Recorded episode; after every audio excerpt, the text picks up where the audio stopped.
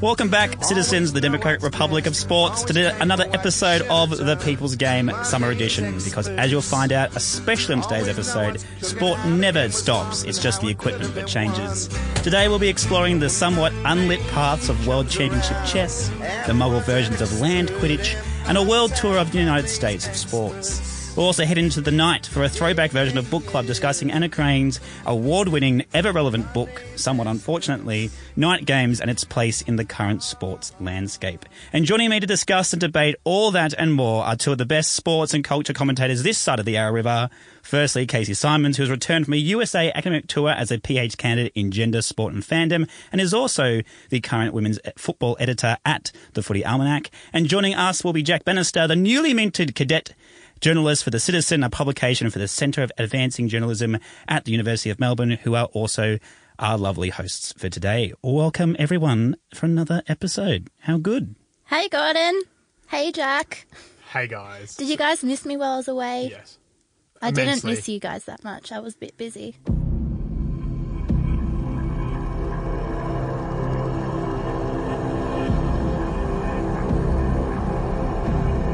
I'm going to quickly take a stop at the W League Derby, which we had the pleasure of attending. It was your first football, round ball soccer experience, I believe, Kasey. It was my first ever soccer game. Soccer. Soccer. Soccer. yes, um, I've got to learn to use the word football in a soccer context because I know people get mad at me when I say soccer. But yeah, I feel like we had um, the reverse situation of when I took you to your first basketball game, Jack. I was the novice and I was the annoying fan asking you all the rules, like what is offside. And I felt like I'm very, I'm, I've become, and I'm sure listeners will be great, gladly, gladly hearing this, but I've become more conscious of mansplaining at sporting events, like a lot more conscious.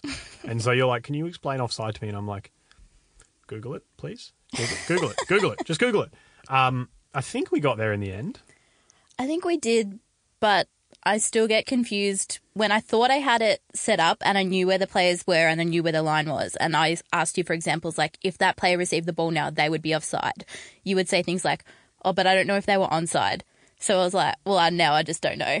So I think I need to go to a few more games. Need to. It's also the fact that to judge offside correctly, you have to see at what moment the ball is passed and where the player was positioned at the moment that it was passed, which is why it's so hard to call. It's so hard to um, follow. So that's why, like, to be honest, it's probably one argument in favour of VAR when you just look at how hard offside is to referee with the naked eye. Hmm. I can't. Can you? See, I of just hard- I disagree. Do you with not that. think that's I hard? completely disagree. Well, I don't know what's going they've on with your they've been, eyesight. they've been adjudicating offside since the invention of association football and doing it just fine. They have two linesmen whose job, only job really, is to look at is the defender behind the furthest attacker at the moment when the ball is kicked to them. That's the rule. Hmm. That's And a they've much. been doing it. They've been doing it for a hundred years plus. That's a more concise explanation than what Kasey got on Friday night. Maybe I need to go to the soccer with Gordon. Well, he's probably better better at explaining things than me. Because I just like I think, oh no, this is great, and it's like you don't get it. I'm like, why do you not get this? Just understand it, Kasey. Sorry. Um, anyway, the game itself um, was my first W League game. Um, one of the talking points that we'll get to in a minute was just the fact that this was played at AAMI Park. So it was played to a relatively empty stadium, despite the fact that it was high stakes. Questions for you, Kasey. Number one, as a spectator experience and as a quality of sport experience, how good was this? And secondly, would we have enjoyed this more if it was played at Lakeside? First question, I really enjoyed it. I was surprised how much I enjoyed it because I've been um, very anti soccer for a long time because I've been a bit of a um, Aussie rules snob. It's only been the last couple of years where I've started to pay a little bit more attention to it as um, the women's games got a lot stronger and I'm very pro women doing things. So that's kind of the reason why I wanted to get more involved with it and I want to get really really like as an ardent soccer fan and uh, leading up to the World Cup next year because I actually want to get involved in supporting a World Cup and knowing what's going on because I've ignored every men's soccer World Cup in my lifetime. I just don't care. I've got no interest. Um, and I guess probably more for my academic background is I actually attend a lot of uh, football conferences around the world, uh, football meaning soccer. And I'm usually the only one there who goes, I don't care about soccer. Sorry, all you other academics that I don't care about your life work. So I need to change that a little bit because there is a lot of crossover from a cultural perspective. So I went there with really low expectations. Um, and I thought I wouldn't enjoy it for all of those reasons because I had such inherent biases against the game but I actually really loved it. Um, and I think I was thinking about it like what we talked about on our last podcast in terms of watching sport live when we were talking about the basketball, and you were saying at your first basketball game that you actually enjoyed the live experience a lot more. And I think that really helped me at the game watching it live because I've watched a lot of soccer on TV from people trying to sell me the game, the men's game mostly and I just don't get it. I'm bored. The commentary for me is really boring because I don't understand the strategy of it. But watching it live and watching what those women were doing on the field and how athletic they were and where they were positioning themselves and how hard they were working was really interesting to me. So I really did have a good time. So thanks for taking me. An absolute pleasure. Second question. Um, yeah, the empty sports stadium is a really interesting one, especially with women's sports, because I've been to a lot of uh, women's sports where the stadium is predominantly empty most of the time. And it's hard because, yes, it does take away a little bit from the atmosphere, but also I don't think I would have enjoyed it more if it was at a smaller stadium or a more boutique regional stadium just to feel the weight of more people. I still really get a buzz out of watching women on elite surfaces. So, I mean, I'd love to see more people there in the future, um, especially at W games. If you're a student, it's $5 a ticket to go. So get down there. You don't have a reason not to go if you're a student. That's so cheap. Um, but yeah, I don't know what the answer is for that because I don't want to see them moved to somewhere else. Um, I just hope that over time it gets a bit more appealing to mm. the average punter to get along and check it out. But I, I don't think it took away from my match day experience that it was quite empty. Yeah, and from a, I mean, from a selfish point of view, we had cracking seats. Like we were on the halfway line, like really good seats, like four or five, like high enough that you could see the whole field, not on the fence. Like great seats. Mm. Um, I think the quality of the W W League compared to just other leagues around the world is so much higher than the men's league. So I just I think that that is such a draw card for me because I know that I'm going to watch players that are World Cup players and they're not just World Cup players in a minnow. They, these are like serious footballers. They're serious imports that are capped for England and so on and so forth. And most of the W League teams have a handful of Matildas and they have girls that are playing in the women's league in America. Um, and I don't think it matters to it doesn't matter to me and it shouldn't matter to me that it's the game where the, the standard of the women's game is closest to the men's game. But I think for other people that is something that is still attractive about it. Because when you watch the skills, the skills are superb and they're not the tu- like first touch. I don't think it's really any different to what you'd expect on display if you were watching the Socceroos run around. Hmm. Yeah, that's interesting. It's interesting to hear that for someone who's not paid attention to the men's paid attention to the men's soccer game. So it's good to know that the standard is quite comparable. Mm. Mm. It's it's the sort of it stands out if you were if you were someone that uses that as a reason to not go to a women's sport, I don't think that option is available to you with W League. And I'm not saying you should you should never use that as your excuse. It's yes. un, it's an unfair comparison for so many reasons that you understand. Correct. But if you're trying to use that excuse with the W League as your reason not to go, I think you're joking. Mm. Like I just I don't see it. Yeah. It's to me it was very very similar to watching a men's game. Hmm. Not yeah. that that should be my barometer. Yeah, as I've said. Yeah, yeah, yeah. Times. No, yep. you're just talking for someone who probably has a lot of ingrained biases. Who's just trying to find an excuse. Not, not that. No, I'm not saying that's no, you. you I'm mean. like yes, you're yeah, trying yeah. to represent that type of person and who would just say that. Yeah. Yeah. And with the empty stadiums, that's a problem that just Australian football has at the moment, and that's an FFA problem because not only like comparisons are made across the board. So when you're going, do I pay? So it's five dollars for the W League, which makes it you know there's nothing to lose there. It's, it's five bucks. Hmm. Let's just do it. But for A League games, there's sometimes thirty to forty dollars, especially for decent seats, probably going Yeah. upwards of that. So then you start comparing. Do I do I spend forty dollars a month on Optus Sport to watch Premier League football, or do I spend forty dollars a game to go watch City, where City wouldn't even fare in the third tier of of English football? Yeah. And so that's the problem that they have. And then the people that make those those lazy comparisons between men's sport and women's sport go, oh, well, yeah, the W League is comparable to the A League, but the A League's not that good. which is why they have this problem with numbers still because they because they haven't. I think they almost need it like W League and the FFA need to go down that need to go down this like a really aggressive path of separating themselves from like we're not part of the Socceroos. We're not part like we're actually the we are the Matildas, and that's enough. Especially because we have such a boom moment with women's sport. So we have our women's cricket team in the final of the T20I World Cup. We have our hockey, Hockeyroos are always at the top of their, their levels. And we've got the Matildas who will probably make the World Cup final again if, if all form guards are going to like stay true stay true to form. So we've got our three most successful national teams are all women's teams.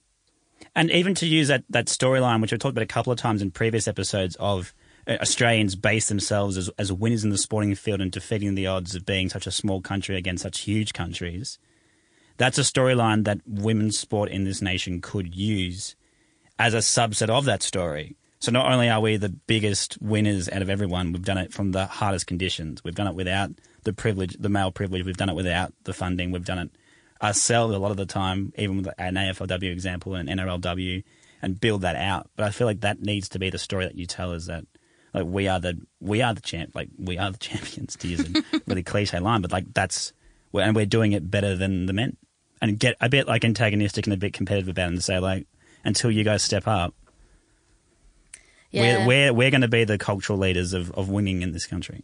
I'd really love to see that narrative come through because I think more often than not at the moment you still see the narrative of those women should just be grateful that they're there. So Which is bollocks. It is bollocks. Um, so bollocks. But they're just taught from a young age to be really humble about their place. So I think until we see a new wave of younger women coming in who have been like sort of really encouraged to to be like accepting of their place in the world of sport, we're probably not going to see that narrative change because these women are not going to come out and say, I've worked really hard, I've worked my ass off, I've done it all myself, and I'm amazing. They're still going to say, oh, I'm so grateful that I'm here and I'm so lucky and I've you know been given all this opportunity by someone else. So, which really, really grates me when I hear that word grateful all the time and, and they um, sort of owe their success to other people who have given them a chance. But yeah, I, I, I think it's going to take a while for us to see that narrative change.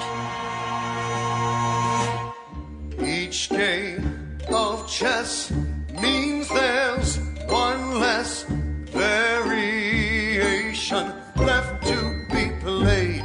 So I'm going to launch in and make you start telling me about this because I've been waiting to hear about this event, this illustrious sporting event, for many, many, many days. When I saw it on the agenda, I like my nipples went hard. It was super exciting. The Wow. World Chess Championships. What did you make of it? Uh, the reason why this piqued my interest, though, is uh, the website 538 did a fantastic profile on the American challenger and number two in the world, Fabio Caruana. And that was by uh, Oliver Roeder, and you should all definitely check it out. Um, but it's basically, it's the first time uh, since Bobby Fischer that America's had a challenger at the number two position in, in world chess. And that's getting everyone a little bit more excited just because the, the raw numbers in the US mean that, yeah, things like Twitch, where a lot of these games are being uh, streamed, it's becoming a lot more popular to, to watch this. And this has got, it's gathered quite a lot of momentum for, yeah, for a, for a championship bout that hasn't actually had a victor yet. So some of the stuff around it's been quite interesting. And it's also kind of disproven many myths around sport. So we've seen like cricket's having an issue with apparently pace of play. The same with baseball. We have these like old sports that were made in around the 1900s that people say are not fit for these times. Yet ch- World Championship chess has been going since 1886, and now we've got people blowing up Twitch feeds watching a seven and a half hour 85 move each draw. So, can I ask you, does it have a problem with the pace of play? Chess. Yes. Well, no, because they actually built in. They have their own built-in system. Like it depends what you call a problem with pace of play, because there are there have been positions in this tournament already where they've taken 25 minutes to make a move. But My like in in my household, someone would have already flipped the chessboard and gone to make another drink in that time. that's, 100%. that's why you guys aren't grandmasters of chess. Well, I no, I think there are other reasons I'm not a grandmaster of chess, Gordo. What's like if you were to say to someone who was not interested in chess, had no idea about competitive chess, what is it about this competition that you would say to them that they should start watching it for? What's the reason? Like, what's the hook into the game for a novice? the number one reason why you'd watch or watch the highlights or read the recaps is just that human thriller drama element. So it is. It's, a, it's two reasons, and and and the tactics and strategy. If you're if you're obviously a bit of a nerd, which you probably need to be to get into chess. In my my take is like it's the analog version of esports. So if you go and watch like go to an event that is League of Legends or any type of uh, multiplayer capture the flag type game, that's that's chess is the analog version of capture the flag. Interesting. The idea is to is to take the king. The king is the flag, and the, all the tactics involved in that. Mm-hmm. Um, but also because now we've invented computers that are already better than humans, it, we don't have this strive for perfection in the sport anymore. We actually chess is embraced for the imperfections that humans make. And so part of the other reason why the live streams are so captivating is because they, they hook up these mega computers to it. And so they'll go, oh, Kasey just made a move that's 96% correct. And now because of that, these, these, these allow these other things that Yeah. wouldn't have happened before. And so throughout this tournament, yeah, we've had eight matches already. There's been certain boards set up that have never been seen before in chess because if they were perfect, they wouldn't allow, themselves, allow themselves to get into those Yeah. positions. Yeah. But instead, they essentially get lost. And then the excitement is them trying to work out how to get out of it. So when you talk about like, so we're talking grandmasters of chess. Hmm. How many moves ahead are they thinking? Because I'm assuming they're a little bit more advanced than me. Going, if I start moving my horse in that direction, it'll arrive in that corner in three moves' time, and my opponent will never see. Well, a lot of it's quite like a lot of the elements of chess are quite formulaic, and the same with other sports. So, like you know, basketball has a zone defense, and uh, football has you know West Coast offense, and all those kind of things. Like chess has a, a plethora of already preset openings and closings and that kind of thing, which usually happen. And then it's when either they see an opportunity, they change tack, so they'll follow a certain opening, and they'll go, "Oh, yep, I can," and now I can go for it and, and go organically into it, and that's where the excitement happens. So you commentators will pick up and say, "Oh, this is this is the X opening, blah blah blah," and then they'll go, "Oh no, he's changed and pivoted from that," and that's kind of where the where that happens. But the the difference of I suppose a, a grand chess master is knowing when to when to pivot away from that. Yeah. But do you not find it too formulaic? Like, is there not an agreed upon, just as an example, like, this is the best way to structure pieces to stop an attack? Like, surely there's a trigonometrically, like, verified best practice. Well, it'd be, it, it'd be game. mean- It, to that- nerd you out, it'd be game theory. But yeah, well, yeah that- I know what you mean. Yeah. Yeah, but you know what I mean? Is there not like a best agreed upon thing that makes the variety in how people play null and void? Well, that's well, yeah, and the better you get, the more draws you have. So because we, these these two competitors are currently the highest rank one and two we've had in probably sixty years. Yep. And so that's why they're so they're they're so close to being computers, as you said before, that they they make very few mistakes. So you do get that's the right move, that's the right Yep. move, that's the right move. But already because of the time constraints, so in chess you have like only a set time to play certain moves. So the first thirty plays have to be within an hour. The next thirty has to be within thirty minutes. Hour? What, Like- and so I have another question. Sorry, Kate. Yeah, yeah. Does the other person sit long. there and like watch for the entire hour? Because Yeah, like so- you could do so- a lot with that hour. No, but as in- so like the one of these games went for seven and a half hours, my god. and they're at the table. I could meal prep for three weeks in that seven and a half hours. But also when people say like like Love chess, that that's your example. meal prep. I'm But a full when- time working class man, guys. Do a lot of things as meal prep. Uh, but when yeah, when people kind of challenge the concept that, that chess isn't sport, one of the reasons why a mistake happened was because like they were so physically fatigued, he he took his hand off the piece early, and so he didn't complete his move. But he can't move the piece again because that's the end of a move. Is so that he- like high drama? well, yeah, it was. That's exciting. Yeah, and and actually, when you follow, because yeah, like, you can follow like the probability of a, of a of a move creating a win or a loss, and he essentially just wiped out his whole advantage. He was essentially up by six goals, and then conceded six goals in one move because he didn't fulfill it correctly. So uh, I'm assuming chess players, because of the fact that there's no uh, physiological advancement because of sports science, eras are comparable in chess. Like, so you could compare the best player from 1950 to the best player today. Uh, it's not sports science, but it's technology. So a lot of these guys will train with computers. So they all they all So have supercomputers. Yeah. Okay. And the, their ability to learn new formulas and new structures is just so much better because they can just spend hours with a computer playing against the computer. So it's it's it's not. It is kind of sports science. It's like going to the. It's like having the best ball feeder for tennis players. So you could just set up and hit balls for twelve hours a day. Because they are almost chess robots. These two guys, yeah, especially the Americans. So Fabio Caruana quit school in year eight to become a professional chess player Year eight. and was a grandmaster by nineteen. What? Well, it was a bit different to what I was doing at 19. um, do they not have, like, so there are study drugs. Do they not have performance enhancing drugs? They do, they do get drug tested, so you, you won't you won't be allowed to take Ritalin or Yeah, so yeah, all of those things Yeah. that have been used in other sports Yeah. are not, yeah. not allowed. Is there ways to doctor the system? Well, I think there Is there a would be. drug yeah. that will turn me into a chess grandmaster? uh, just time, Time. time. Time is the best drug. Good luck with your quest. I Um, have a Disneyland chess set which I really enjoy playing with just because they look really cute, but that's probably the only experience I have with chess. But to speaking of like chess formats, there's speed chess as well, isn't there? Yeah, and so all, there's speed chess, is multiple player chess. So Carlsen, the number one and the current world champion, uh, as a warm up to this event, played 12 games concurrently against 12 different opponents. And so, like, there's that's there's all these different formats, and then there's you get there's human versus computer formats, there's speed formats. There's also then you go really kooky like chess boxing. What is chess boxing? Well, literally, it's chess and then a round of boxing. So it's like you, you play two minutes of chess, two minutes boxing, two minutes of chess, two I minutes would watch boxing. that. I'm going to watch that more than Would these you watch me and Gordo seven do hour that? matches. 'Cause I'd I take- would pay money I'd to back watch myself that. in the boxing and him in the chess, yeah, which oh, might be mm. overestimating my ability to Yeah, I punch. don't No. I reckon I'd have even both. Then. Yeah, well, you, we're, we're definitely different weight can we categories. arrange this? I'm into this. I want you to want see to watch this Gordon and I happen. beat the shit out of each other. Yeah. We do it every week on the microphone. Is that not enough for you? No. Do we have to objectify ourselves more? Yes, please.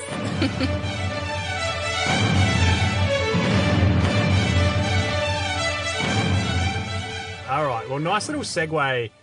While we're talking of particularly weird sports, I have been going through a little bit of a, a Quidditch phase. Not in the sense that I've been rereading Harry Potter, but I actually went and watched some Quidditch out at Fawkner Park on Sunday. So, the Australian Club Quidditch Championships, normally known as the QUAFL, are coming up on the Sunshine Coast in the first week of December. There are an array of Victorian teams going, among them the Whomping Willows and the Melbourne Manticores. Um, I think my favourite Quidditch team name the world over is the Werewolves of London. Um, Australia flopped out at the 2018 Quidditch World Cup, but won in 2016. The national team is called the Drop Bears. Um, so this is a really weird one because it started as a essentially a Comic Con style Harry Potter event in a US college. So you would have uh, actual, very real broomsticks with bristles between the legs of the participants, and they would be wearing robes, and it was very much a spin off Harry Potter nerds running around and playing. And one of the things that I thought was really interesting, I spoke to um, Nicola Goetzer, who's the president of the Victorian Quidditch Association, which 100% exists. And they're very much trying to distance themselves from that original foundation to the point that I think if you took the brooms away and the hoops weren't so recognizable as a pop culture thing, the game would almost be able to exist irrespective of that. So the rules are that there's basically seven players on each team, your three chasers, your two beaters, um, a keeper, and a seeker. And essentially, the snitch comes on after 18 minutes. Until the snitch comes on, and I'll explain how that happens in a minute. It's essentially just quaffle play. So you're trying to score with your three chasers to get the ball through the hoops. You get 10 points if you do it, a la Harry Potter. The bludgers, if you get hit by a bludger, um, you have to run around your defensive hoop at the other end. So if you're in possession of the quaffle and you get hit by the bludger, it's essentially an automatic change of position, which is how they usually end up using that element of the game. Um, the catch is that the snitch comes on after 18 minutes. The snitch is an actual person, so they have a snitch runner um, who can grapple, who can try and like fend people off. Has a snitch attached to their pants. The aim is to catch the snitch. Um, if you do that, you get 30 points. So quite a lot of games have the snitch. It matters. Some of them don't. Um, and obviously, your seekers come on at the same time as the snitch. Um, the weirdest thing watching it is you don't know where to look when everything's in play, but that's really only usually the last phase of the game. Sounds amazing. I'm so interested in this, just mostly because I'm such a big Harry Potter fan and I'm just trying to conceptualize what this game looks like outside of the realms of fiction. Can you explain to me? the snitch is a person mm. And I still can't get my head around the snitch being a person. That just seems so bizarre to me. So you have someone running onto the field after a certain amount of time who's completely impartial, who's getting chased, like Yep. playground tiggy style, Yep. And by people have- with brooms between their legs. Yeah, sorry. So they have they do have different levels of snitch as well. So like if it's a big like so the World Cup final will have the best snitch. So they will have someone who's exceedingly oh quick, exceedingly athletic, very good at grappling people off. Whereas in like local games, it's kind of just like we need to find an umpire in the same way. Oh, we just need to find someone to be the snitch. But like at World Cup level, they have like designated snitches. It's essentially just an extra referee. So when the snitch comes on, the whistle, the referee blows his whistle, like oh snitch on, and there's then the snitch has its own referee. So it has another referee that comes on to referee what's going on with the catching of the snitch to ensure that it's a clean and legal catch. Oh my god. so explain to me why um, Quidditch now wants to distance themselves from, like you mentioned before, the origi- like the origins of it being from that Comic Con style game that was more of like a, I don't know, homage to the film and people nerding out about the connections of that game to the films and the books. Why does it now want to distance itself a little bit from that? So the explanation I got was that it makes it really hard for them to attract actual athletes, like legitimate Right. people who want to play a sport and want to play something that's physical and want to train for something. And in lieu of that, you tend to just be able to pitch to people that love Harry Potter. Um, and I think for the quality of the actual game and the contest, it needs better quality athletes that want to play it to enhance it as a spectacle and as, as an enjoyment experience and to be more challenging for the people that have been playing it for multiple years. But to use this, to use a football cliche, surely the most important part of an organization is knowing where you're at, and you like you'd say that, you, like you're obviously not going to get paid to play Quidditch. Unfortunately, It's Quidditch not going to be an Olympic sport, well, so you can't make Never a say living. never. You can't make a living, and you can't represent your country in it, or you can't represent your country in a, a, a truly global event. well, the World Cup's pretty global. Teams from Europe, teams from America, teams from Australia, some random teams from countries that have barely ever seen Quidditch before. Mm. It's not global in the sense that there's the opportunity to compete against 200 countries like football. Um, but just to put it in context, I think Quidditch in Australia has a thousand formal signed up registered members approximately. They need 5,000 for it to be considered a sport by the Australian Sports Commission, which is the long term ambition of Quidditch Australia, again, a governing body that exists. Are you going to sign up to help make up those numbers? Look, I'd be open to it because I think it like so I kind of watched and I'm so I am going to do some writing around this and I was very sort of like I I don't know if it's lends itself to participatory George Plimpton style journalism, but then I was on, on second thought, yes, which I haven't organised to do, but. I was kind of sitting there watching, and I'm like, actually, this kind of looks like a little bit of fun. Like where, and I was like, where, what position would I slot into? I would inevitably be a keeper because the keepers are always very tall. Um I was going to say you should be a beater. Mm, I don't know. if I'm brutal enough. Hmm. Yeah, you're probably right. So two sort of ongoing questions for me were, um, firstly, it's the the real the only multi gender contact sport that exists. That's interesting. Well, yeah, and so they kind of have, for want of a better way of putting it, a don't be a dick kind of rule around physical contact. There are some like so you can't shoulder charge, but there's a little bit of like honor in terms of how the contact rolls out. Um, it's one of those things where unduly rough conduct never really gets called because no one really pushes it to that limit. So there's kind of an accepted standard. I don't know if that cuts the mustard if it wants to be taken. Uber When when you say contact though, like what is the contact? you can tackle chases. Like to the ground, to yeah, the yeah to the ground. Yeah. Um, you can grapple with other players, etc. There's quite often pylons where the quaffle will be jumped on by like three or four players, and if that situation occurs, what normally happens is they just start throwing bludgers at people, so they all get knocked out and have to run somewhere, which breaks up the the fracas. Um, so yeah, I don't know how long as as an issue. I don't know if that will be a problem long term. I don't see why not. Why, why would it be a problem? Hmm. There, there's already there's like it's there's, it's not even it's it's within the rules that they have they have like a a self officiating principle there with with the bludgers hmm. to prevent any real fracas. And then if there was going to be a proper fracas, then the referees would be like, "No, you're being bludgered. Get out. That's a penalty. I presume they're penalties." Yeah, yeah, yeah. Yeah. Yeah, so Yeah. there are obviously ways to enforce the unduly rough conduct if it's needed. And I think the interesting thing is the further up you go, the it tends to get rough. Like so, when it's a World Cup final, it's rougher than you know the local knockabout game. Yeah. which actually you could say that for some other sports potentially. Yeah, In terms of most what, sports. what flies, the the more competitive it gets, the more. Well, there's always there's always the grand final rule of like you know you don't call you don't call marginal free hits or fouls in a grand final or a final series you, Mm. Yeah. That you would in a home away game. So that whatever. that line is very movable. Um, very very movable. And the the second thing I sort of was trying to work out when I was watching this is whether there is another sport with two very distinct scoring mechanisms that kind of exist very independently of one another. So obviously in this you have quaffle play and the ability to score through the hoops and then the snitch. And I just don't know if there's another sport that has a separation of scoring that's quite the same as that. Because in muggle or human terms, if you took the broomstick from between the legs out, which is really just sort of a meter long pole, you would kind of have um, two ways of looking at it. Water polo on land, um, because you always kind of, with the stick, you have to have one hand on it unless you have a ball. Or, sorry, you have to have both hands on it unless you have a ball, I think. Um, so it's almost like water polo on land, but it's also like a weird combination of like chasey slash wrestling with the snitch and then like any sort of ball sport with scoring with hoops, and then there's also dodgeball with the bludgers. So it's kind of like three sports merged into one. It is, yeah. Um, and I'm trying to, I just don't know if there's a comparable example in human non magical affairs. I'm trying to think in my head if we can sort of parlay this game into our chess boxing match that we've got set up between the two of you to make it some sort of tri sport series. I think it can happen. I'm going to work on that. Before you move on, I feel like we're about to drift off into another segue. But um, do, do you feel like removing themselves from the book is actually going to do themselves a disservice to the longevity of the game? Because I feel like so.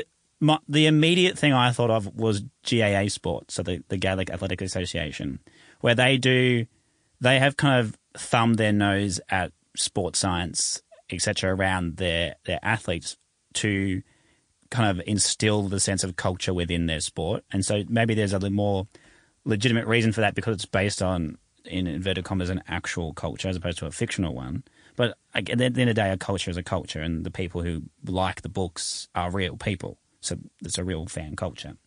Um, but like say in, in GAA when they have the All Ireland final in hurling or in, in Gaelic football, they like they they partake in like a four hour cultural um, like ritual. They have to like they march through the centre of Dublin. They go and they, they they sing and they dance. They do all that beforehand, and then they play football straight after the straight after that. So there's no time for warm up or anything like that. They just go dancing, singing, chanting. The biggest final they'll ever play in that sport. And if they wanted to make that more legitimate and compete with AFL, where they lose players to, they could make it professional. They could make it more sports centric and more efficiency orientated. But they don't because they know they know that it came from that Celtic culture, and they are as proud of that as they are of the sport. So why why remove it from where it from its origins? Because no other sport really has done that. Like every other sport has come organically from that. There wasn't a, there wasn't a moment in AFL where they went, oh no, we have to separate ourselves from our origins and become and take down NFL or whatever. Yeah, I, I mean, I, I thought it was a bit weird. Like, because I can only see as a person a very clear reason for playing this as I love Harry Potter. Like, I don't know.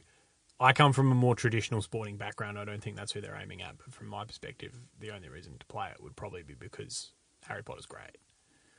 So I don't know whether you're going to. Yeah, I guess that's. If you're pitching it to non sporting people, then there's a chance. But if you're pitching it to people that have grown up in heavily sporting households, I just don't know why this would be what you would choose. But uh, it may, potentially, if you, you like find me, if I can find the Quidditch player that doesn't like Harry Potter, that's intensely interesting to me in terms of what inspired them to be involved. It might just be they knew someone, and I guess that does happen. But yeah, interesting thing to keep half an eye on. Because the other the other like equivalent would be ultimate frisbee. Well, that to me was the closest thought I had when I looked at how the game has generally been organised. So it's generally student population, very big in uni- like very big, but predominantly played in universities, uh, co-ed, etc. Um, but with tackling. So Yeah. similar. De- I I just get a similar demographic sort of vibe and similar f- culture and feel around it in terms of it's quite a social thing still for a lot of people, and um, Can you Yeah. drink butterbeer at the end of it? butterbeer tastes like crap, Kasey. Wow. If you've been to Harry Potter World in London, I've been to Harry Potter World in Orlando. of and course you have, because you've been to America.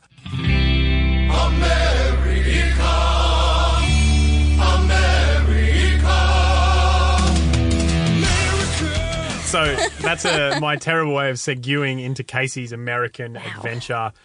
Um, you've been parading around. You're our American girl. The Adventures of Huckleberry Sim, not Sim. I wanted it to be so desperately The Adventures of Huckleberry Sim for this introduction. Um, what have you been up to? How was your conference? What sporting events did you get to? Tell us all the goss. Wow, there's so much to tell. Um, I had an amazing two and a half weeks in the States. Um, it was a very quick trip, very busy trip. I managed to jam four live sporting events into that time, which was amazing. And then I had a wonderful opportunity to speak at California State University in Northridge uh, to some undergraduate students about my research on female fans of elite male sports, which was really, really cool. Um, that was a really great opportunity. And it was just really nice to talk to uh, students who are at sort of an undergraduate level who are just sort of starting out their academic journey and um, and sort of doing a lot of sports history and women in sports stuff as well. And they had some really great questions, which was great for me because it challenged me a little bit. And then we had some really great discussions and. I don't know, just made me want to work in a college in America one day. So we'll put that on the to do list. That was really fun. Um, and then I got to like achieve one of my life goals, which is to see a Lakers game. And you brought us back little Lakers goodie bags with. Hunter S. Thompson esque Vegas hats, which I'm so excited to ironically wear everywhere this Yep, summer. Be sun smart. Wear my Vegas hats I bought you. So, how was the Lakers? It was the Lakers and the Mavs. Lakers and the Mavs. Um, it was a really interesting experience because, like, I could split it into two experiences. On the one hand, I've been very privileged in my life to travel to the US a lot. Um, this was actually my eighth visit, so I've been very lucky and had some great opportunities. But I'd never been to a Lakers game before, and I'm a massive Lakers fan. Um, I'd been to NBA matches before, but just with timelines and everything, it never really worked out for me that I could do that. So when I went over for this trip, I actually purposely waited for the schedule to drop for this season so I could manufacture my time in Los Angeles to see that game. Um, I went online at 4 a.m. in the morning with a pre sale code to buy my tickets, which were ridiculously expensive, but I didn't care. And when I got to the Staples Center, which I had been there before, um, I'd seen a LA Sparks game there in the WNBA and I'd seen a Clippers game there before, but it just had just a completely different feeling to it. I was really emotional. I actually got really like amped up about it. I couldn't believe that I was doing it. I just thought that was something that I would never be able to do in my lifetime was seeing a Lakers game. To me, it was so intangible. And I was just on cloud nine the whole game. I was just so, so happy. But on the other hand, it was a rubbish match. it was such a rubbish game of basketball to watch. But um, I don't care. The Lakers still won. They only won by a single point. They should have won by 20 because they were playing a depleted Mavericks side. But You do sound like a Lakers fan. Um. So tell us what. So tell us how the game actually went down. So the start, the Lakers shot out to a lead. Is that right? yeah, Lakers started really well, um, which they sort of have been doing, but um, they just don't play defense. Um, this is before they'd recruited Tyson Chandler as well, so they still had a bit of a hole in their defense, which I mean they still really do now, really. But it was just a bit like what you would expect of a typical Lakers game this season. It was a LeBron show, so they put up a lot of points. Um, so that was exciting to see. I loved it, but at the same time, it was just scrappy, scrappy. Um, Dallas took advantage of a lot of that. Came back towards the end. I was terrified that it was going to go into overtime, um, which it almost did because LeBron went to the line. Terrified is that's bang for your buck. no, not in Lakers games because we usually lose.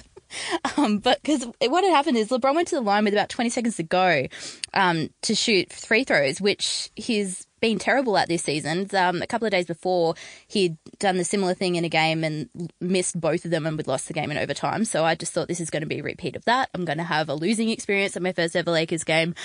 Um, he missed one, which made me very nervous, but then he got the second one, which allowed us to win by a point. I can't believe one person can feel that many things in the space of one basketball game. I'm a really emotional person. So was it was it everything you dreamed it would be? Yeah, for sure. And by the same token, would it have been everything you dreamed it would be if they'd lost? Uh, I think so because I think I put so much stock in just the experience of being there, of just seeing them on the court in front of me. Um, that was just a like that whole pre-show that they do, like rolling the videos and having all the music and the fireworks and everything. That was enough for me because that just sort of gave me this feeling that I just don't think I could replicate again. That was just something that was really beautiful and really important to me as a fan, and I'm just so glad I experienced that. If we'd lost, I probably would have been a little bit sad, but um, I'm a Lakers fan, so I'm used to it, so it's fine. Um, but I'm so happy that we There's won. also 100, 100 or so games in a year. Yeah. So, like, you know, better luck next time, tomorrow night. Um, so, one thing you were pleasantly surprised by, judging on the messages you were sending back to us on the group chat, was your experience at the National Hockey League. Yeah. Oh, hockey's so fun. So, who did you see? So I saw the Anaheim Ducks play the Columbus Blue Jackets. Not the Mighty Ducks? Uh, they're only fic- formerly they're only, the Mighty they're only Ducks? fictional. no, they're real. uh, they used to be called the Mighty Ducks, I Oh. think, and then they went through a rebrand. I'm I'm, showing pretty my sure. lack of knowledge. My, so my ice hockey experience, and I'm sorry to make this about me, as per, um, was dislocating a medial ligament when I went ice skating to do ice hockey in like year five PE, and I've never been back. Ouch. Yep. So why did you enjoy this more than you expected? Um, I think, as I said before on the podcast, with, with ice hockey, I don't have any connection to the game. I don't really understand the game. Um, we just went along because we got cheap tickets and it was on in Anaheim when I happened to be down there going to Disneyland. it was on that night, so we thought, why not? We'll go to Disneyland and then we'll go to the hockey. Um, I don't know who the Columbus Blue Jackets are. I don't even know what a blue What, jacket what is. is a blue jacket? Yeah, I have no idea about like if um like I know Anaheim made it to the Western Conference Championships last year. Um so I knew they were okay, but I didn't know if they're any good this season. Yeah, I had no idea the context of like where Columbus were at. So we just went along just to check it out. And it was just super exciting. So Anaheim um pretty much led most of the game. They were two um, one up with I think it was about a minute left to go in the third period, and then Columbus scored. And then it went into overtime, which I didn't know this about ice hockey, so excuse my ignorance. But in overtime, they play three on three golden goal. And it was like, bloody amazing. It was so exciting. So I just was so amped up because my mum was sat next to me. I went with my mother and she was a bit like, overtime. Oh my God, this is going to take forever because we're kind of used to NBA overtime where it's five minutes, but could be anywhere up to 15 with timeouts and stoppages and all of that sort of stuff. So we're thinking we're going to be sat there for a while. And when they said it was going to be golden goal, I was like, this is exciting. I'm so excited. And then Anaheim scored within 32 seconds to win it. And that was it. It was game over. It was like bang done. It was so exciting. I had the best I, so Boulder, you saw the University of Colorado in action in the college football. Yeah, which was a really different experience. I went to visit a friend of mine um, who lives in Boulder in Colorado. What's his name? His name is Matt. Hi, you. Matt, if you're listening. Um, thank you for taking me to the game despite your team losing spectacularly. Well, I was about to say when you had Washington State's a pretty decent American uh, college football team, They and are. Uh, I've never heard of the University of Colorado slash Boulder uh, as It's a in a, it's as in a a college song. team. Boulder's in a song. No, it's not, I know where that is. Uh, what's it But as in, like Paper they're not Cuts. they're It's not a, they're Paper not a top twenty five AP ranked college team. It's where you steal a mattress from. They they were going to get thumped, but Yes, they did get thumped. Um, but that was okay because it was just a fun day out. Um, we kind of went along. You get to sort of be part of that whole fan experience that is really prevalent in college sports. Um, we sat sort of in this like little alumni area. So we were sat around what I can assume were men who had attended the school because they were probably in about their 50s, heavily invested, decked out in all the gear, singing all the chants, drinking. They they Um, would be the alumni. I was, I would hope they were alumni and not just random fans. I just like don't. Oh, sometimes you just need to not be your stereotype, but whatever. Play on. I loved it. I loved the stereotype, and they were so lovely to me. Um, That's nice. like I sat down to this guy, and he shook my hand as soon as I got there, and heard the accent and asked where I was from, and um, tried to sort of explain the game to me a little bit, which is really nice. Um, and then they kind of got a bit full on with their cheering, and I kind of just ignored them for a little bit, but. They were doing their thing. They were having a great time. They were getting really angry um, at how much they were sucking, which is understandable. And then they do just cool things like they've got their marching band going on, which is beautiful. Um, they have a live bison called Ralphie that runs out before the game and at halftime, which is amazing. borderline unethical. They take good care of Ralphie. Um, my friend was explaining to me that they actually have like a team Ralphie that you have to audition for to actually be like legitimately trained in animal handling, and Ralphie gets taken care of very well. And she does a run that just like she's kind of like left on her own. She's trained just to run around the field, and then she's taken back to her little stable where she lives, and she's looked after very well, is what I'm told, and I'm just gonna accept that. And she was really cute. I was really into Ralphie. So when are you doing a, a veterinary course? so we can go over So and be a Ralphie after Ralphie. handler very soon. What a name for a horse. Oh, um, It's a buffalo. Bison. Yeah. Well, same. Horse. you know, not the same thing. But Not my the mind's same on my thing. mind's on horse racing, and now I'm thinking Ralphie down the straight of Flemington. Yeah, Ralphie has her, an Instagram account. If anyone wants to find out more about Ralphie, the What's C, the, what's the handle? I think it's CU Buffs Ralphie. Put it in the episode notes. I reckon. Yeah. She's really cute and terrifying. Can, sorry, can so bisons? yeah, Can bisons be cute? I think so. I think, I think anything all can be anything cute. can be cute. Yeah, No, th- that's not. Have Yeah, you and- ever seen a and- no, cute- no. Have you ever seen a cute tarantula Okay, so I challenge you on this. or I a cute challenge. carpet python? I definitely a cute Carthen Well, Python. I don't want to make Cuteness- a joke about cuteness- you liking snakes Cuteness is in there with like BDE. or being a snake. BDE, like you'd have big cute energy. Like it, it's not like a look thing. It's like a it's a it's a hmm. persona that Ralphie had. Like, Like- she was so like joyous and yeah. she was yeah. I think Ralphie definitely has BDE for sure. She's a boss, Wow. and BCE as well. She's cute. and she's really cute. Where have we she's a cute to? boss bison. God. But yeah, that was awesome. And it was really cool just to be somewhere a bit different as well and sort of see a bit of a different culture and check out a different university. And it snowed when I was there, which was super cool. So you went to four uh, different events, three professional, one college. No women's events. No and as the patron events. saint of women's sport, I would have thought that you definitely would have hit up some of the uh, women's NCAA games that were on during that time. He's diplomatic, Yes. and what he means to say is you're a fraud. A fraud. I'm such a fraud. I'm a bad feminist. I know. I went to lots of Sorry, WNBA no when I was there in June. So I had been to US based women's sports before and in this year. Um, there was a, I think there was um, a CU Boulder, um, was it CU? Yeah, CU Boulder, uh, women's basketball game like the day after I left, which I was pretty upset that I couldn't attend. But yes, this was a very male sports dominated trip. I'm very conscious of that. So thanks for bringing that up, Gordon. I'm going to go back again next year and see more WNBA. So I'll be back, women in sport. I'm back coming back for you. My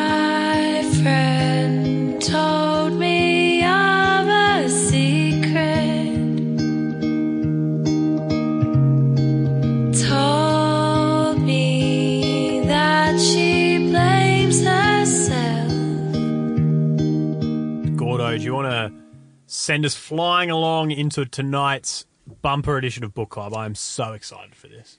Yes, well, I think excited is a bit of an interesting word to use there, JB, because it's, it's just going to be a bit of a, a touchy topic. And unfortunately, as a, as was a premonition uh, with the book that it could be an issue that becomes perennial, it was again. But uh, book club today is Night Games by Anna Krien, and it is about uh, essentially the power dynamics that uh, kind of uh, in the Venn diagram of sex and sports politics and the toxic masculinity that's involved in current professional male sports culture and where women fit within that.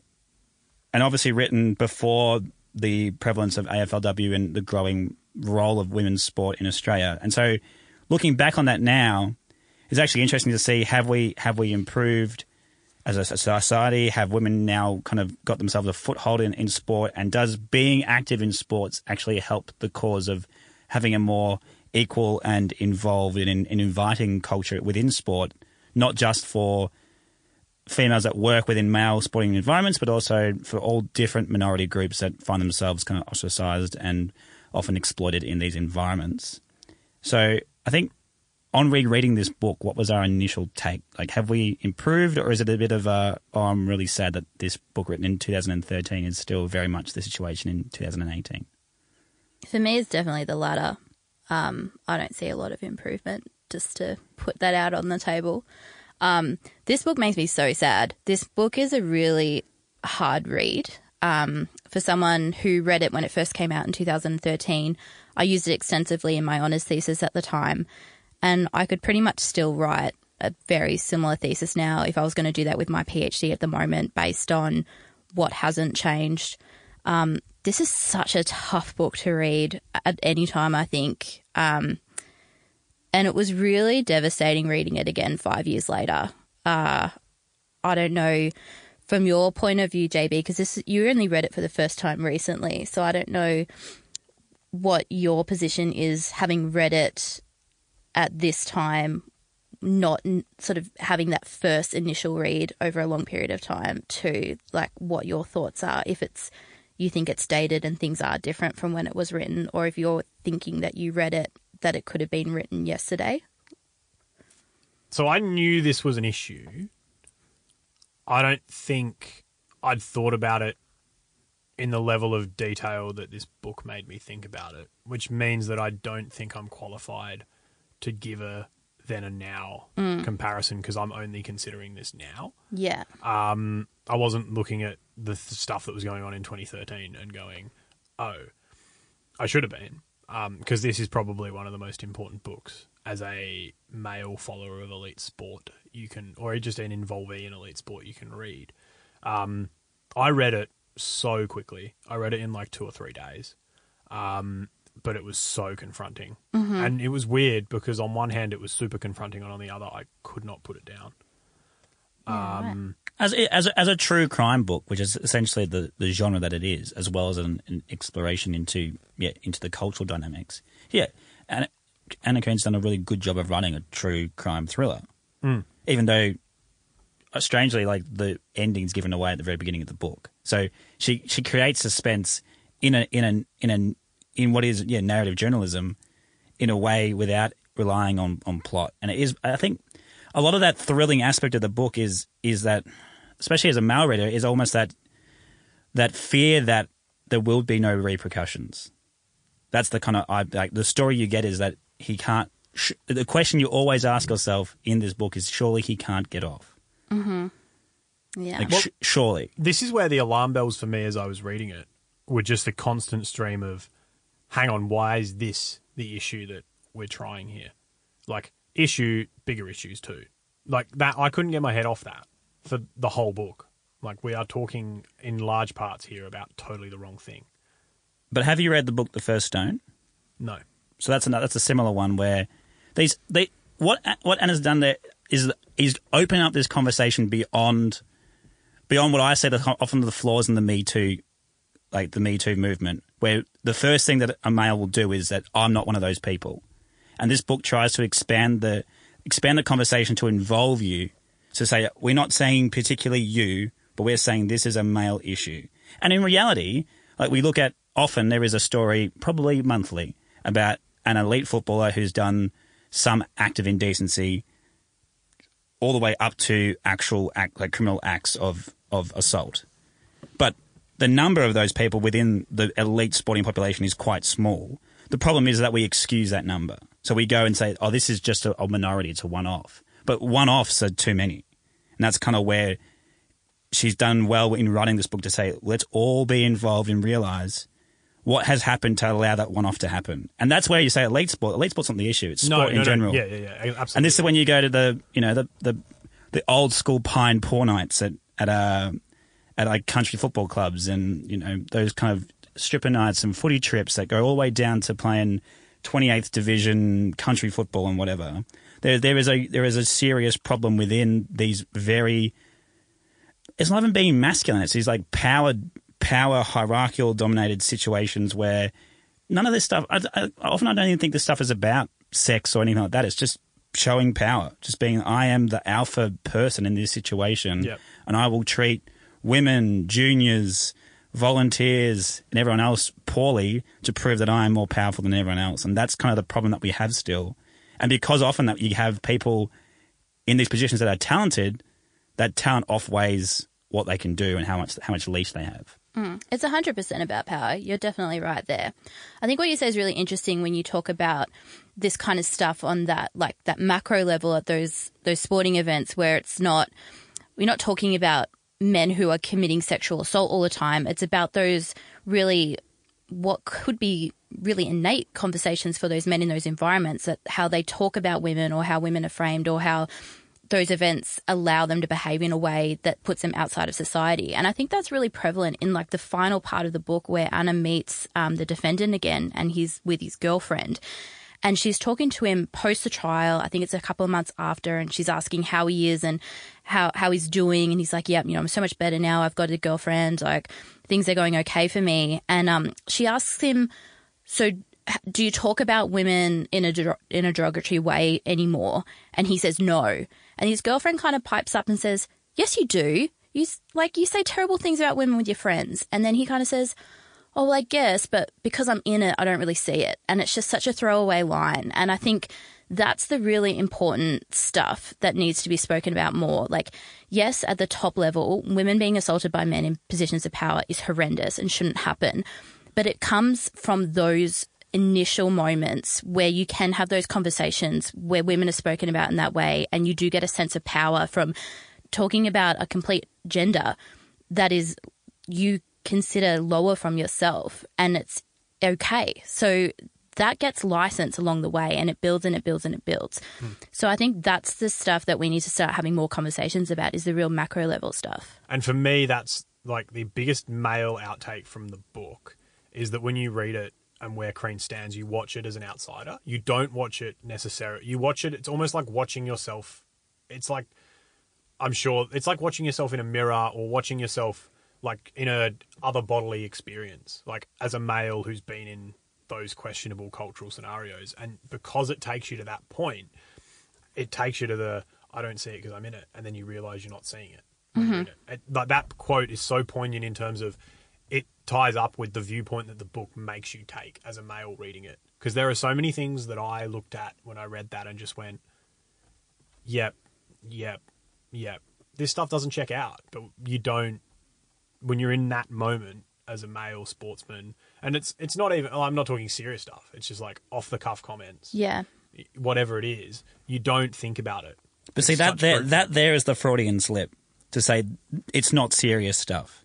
That's that's Yeah, where the yeah, yeah, slippery yeah. slope begins, and you go, mm-hmm. so it's all serious stuff, and like because it's it's the conversations that I had is what allows the next step to happen, and the next step to happen, and the next step to happen, and so I think what also I think is good about not victimizing uh, Justin, who was the the defendant in the book, is she sees that he is a product of that situation. So she never excludes him from blame because obviously he did the act. Yeah. But she does write in a really, explore in a really detailed way how he got to that position and all the things that either he didn't see or he felt coerced into doing to fit in. And that's the other part of where I think there's almost hope though is because yeah, 2013 things like the Footy Show was still one of the highest rating TV shows of all time Yeah. or, uh, in, in the football space. Now it's being axed, so it's it's it's, it's a small. It's like a few little wins. We've got more campaigns around not only about women's women's rights and women's uh, position in sport, but also for other minority groups and other sexual orientations, and more and more men coming out as non-heteronormative, and all those little like little wins, so that there are people we know that there are people inside these sporting clubs across all different levels that clearly don't have this view, and more and more are speaking up about it. And not feeling scared to lose that position in the club or in the in their group because they know that well if I get if I get ostracized then well so what I don't want to be there anyway then I, I, from my own personal experiences in male sporting environments, I'm I'm personally getting to that stage now. It's like, well, if they don't want to notice that I have an opinion on this that's different to theirs, and I think a, a better way of looking at things, then I don't want to be in this club, and I'll change and I'll leave environments that don't suit and don't work. And I think more and more people are doing that, which is a, plus. But obviously, there's like a huge way to go. Mm. Yeah, I think, I mean, I can't say that nothing has changed in five years. And I think there's definitely been progress made. And I think, you know, younger men are definitely more aware of the experiences of women and definitely have a different mindset now, which is really positive.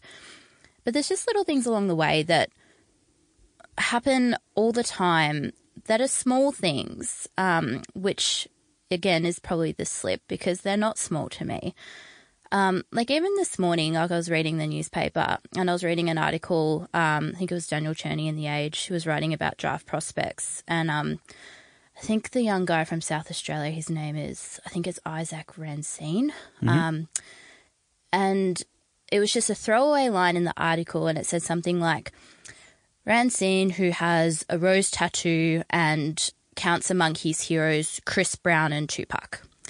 And I just thought, why is a young man idolizing someone like Chris Brown and putting that in print? And why is a journalist like Daniel Cherny not asking another question about why he idolizes someone like Chris Brown, who was convicted of beating up his partner? So that just says to me that there's still such a lack of, an, of awareness around these issues and how they affect women, which you can read a lot of, into that. You could just be like, well, he's probably just a fan of his music. He probably does understand that he did something wrong, but he's, you know, paid his dues and all of that sort of stuff. But that conversation doesn't happen. Um, and I think that's still just like a, something like that is still just a little signpost that violence against women and issues that pertain to women are still not taken seriously. And athletes are still able to walk through that space with a sense of power and entitlement that they don't have to think about those things. So I think there's been a lot of work done. I think the Me Too movement's really important, but I also still think it's operating at a really high level, which I think it needs to do for a while. Um, and it's only just starting to come into sport a little bit. Like, you know, the biggest case would have been, you know, the Dr. Larry Nassar thing that happened in the States, um, the doctor of the gymnastics team over there, which was horrific. Um, that big stuff needs to happen so it can come down to the little things to really change that. But I think it's still it's still going to take a lot of time, which is scary um, because I think a lot happens at this bottom level while we're dealing with that top level stuff that still contributes to those top level horrific events still happening. And as I, I, I'll put this in the show notes as well. But there was a, an interview before uh, this book was released because Anna Krien also wrote a monthly essay about the St Kilda schoolgirl incident, and so she sat down with uh, Tony Wilson and talked about her essay on that, and also the same issues. So that was 2011. Yeah, that happened in the summer of 2010. So, yeah, she so wrote that. two two Yeah. Mm. years before she wrote this book and this event happened, she was discussing a, not a similar event because there was a lot more power dynamics at, at And the. St Kilda schoolgirl was featured in the book itself. Yeah, yeah. But uh, from that quote was a Tony Wilson quote, which I think pertains to what you just said. So his quote is, "They're always going to do it." Being sports people and sports men in particular, they're always going to be that percentage. This will be a perennial story. We'll be still talking about this in 30 years to come about the person who has flashed his balls at the back of the bus. There'll be another Chris Judd, however, in the front of that bus, shaking his head with his head in his hands. And it is for the parents and children and the teenagers themselves to say, who do I want to be like? And so, what I found interesting about your comment with Daniel Cherny is that I, it might sound a bit lovey-dovey and a bit philosophical, but as a journalist, yes, he has to write the story to fill the, to file the page, to fill the space about the draft prospect was happening on Thursday. But also, when someone says that like their heroes are Tupac and Chris Brown, surely he, as a journalist, has a, like a journalist, almost like a journalist oath to be like, I need to ask that second question. I need I need to advance this conversation to say why, mm. and even if I don't publish it, I can just still ask why and check like has anything is anything changing? Like, do you know why that could be wrong? Do you want that to be on the public record? Do you want to choose a different artist? Anything like that to kind of get these teenagers in that Yep. system to go, oh, actually, no, like you've made a really good point. Because otherwise, that's that that will be the sad part about that quote is that, well, yeah, a very small percentage will, but we need to have more of the Chris Judds shaking their heads and being like, this is not on, versus the dudes flashing their balls because, oh, I can do whatever I want. I can flaunt my power, and my power is my genitalia because I am male. Yeah. Um, but then we also need the Chris Judds, air quote, Chris Yeah. Judds of the world to not just put their head in their hands and to actually say something, which is Mm. the next step as well. Because I think there are plenty of people who put their ha- head in their hands and say, mate, that's not on and that's not cool, but that's it. Mm. Um, they don't actually make a stand. And I think the really important thing that um, Anna Krien does in this book too is she includes herself in part as part of that because I also don't want to just sit here and be like, well, I'm the perfect feminist who is also calling out this behavior in men who I'm involved with because it is so incredibly fraught to be in those spaces and to feel unsafe and and wanting to include as well especially in sport when the culture is to belong even if you're not an athlete as, as part of a, like a fan base. So i think what resonated a lot with me was how she involved herself in that narrative and she con- constantly questioned her own position on things and how she was thinking about things as a woman. And you know she questions her her feminism a lot in this book. And I think that's a really brave thing to do because you know she actually calls out a couple of times which she thinks you know actual feminists were going to be mad with her for some of the things that she's written. And I feel that all the all the time as as a female fan and a feminist um, because I do place myself in environments where there is a lot of hyper masculine activity and, and behavior and things that are said that make me feel uncomfortable. But I'm not the perfect feminist who always calls that out, and I don't remove myself from those spaces because I love the game and I want to be there. And there's so many times where I've seen things that I really makes me sad that I didn't take more action, but that's something that I'm trying to work through. And I think that's a really important th- thing that she did is she placed herself in that narrative to say, well, I'm still figuring it out too. She wasn't the you know, she kind of says a couple of times that she should be unbiased because she's the journalist. But I think it's more powerful that she is biased as a journalist and she's acknowledging her bias because that's the really important dis- discussion to have because, you know, we've been framed um, to have opinions about women in sport for so long and we're starting to change those opinions. But for a lot of us who ha- do have those inherent gender biases, even though we acknowledge them, it's still hard to change them. Like some of them are still so natural and just come out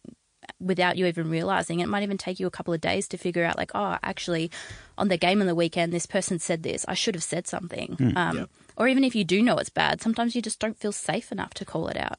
And I think everyone has those moments. And I think on the issue of objectivity, I think that the acknowledgement of her bias is really, really, really important. Yeah. Because I think if you subscribe to the view that everyone comes from a particular worldview and a background in culture, um, particularly in something as long as a book, I think it's a big advantage of the book that she does actually reveal and acknowledge that in advance. She doesn't try and be a perfect stand up, put me on a mm. pedestal feminist. Yeah. I think you're right. I think that's probably the part of the book I respected the most because Yeah. there's things that she says that I completely, like, I don't agree with. Yeah, and she hmm. puts her head on the. I think it might have been Malcolm Knox who reviewed it and said that she's not necessarily going to win friends from either side, having Yeah. written this book, which I thought was really interesting because this was written with, without that that wasn't an issue. She was happy to put her head on whatever chopping block people were going to put it on. Well, that came out in a lot of a lot of the book reviews and a lot of the book talk she did. Her number one fear after seeing it published on stands was her two one of her two loves of in life was feminism and football, and she felt by writing this she betrayed both. Mm. It's like, well, like yeah, the people that actually enjoy hanging out with are either one, the other, or both, and they're going to read this book and disagree with at least half of what I'm saying. Yeah. I can't imagine what that must feel like. You like. can have be. I mean that you don't have to agree with your friends on everything politically.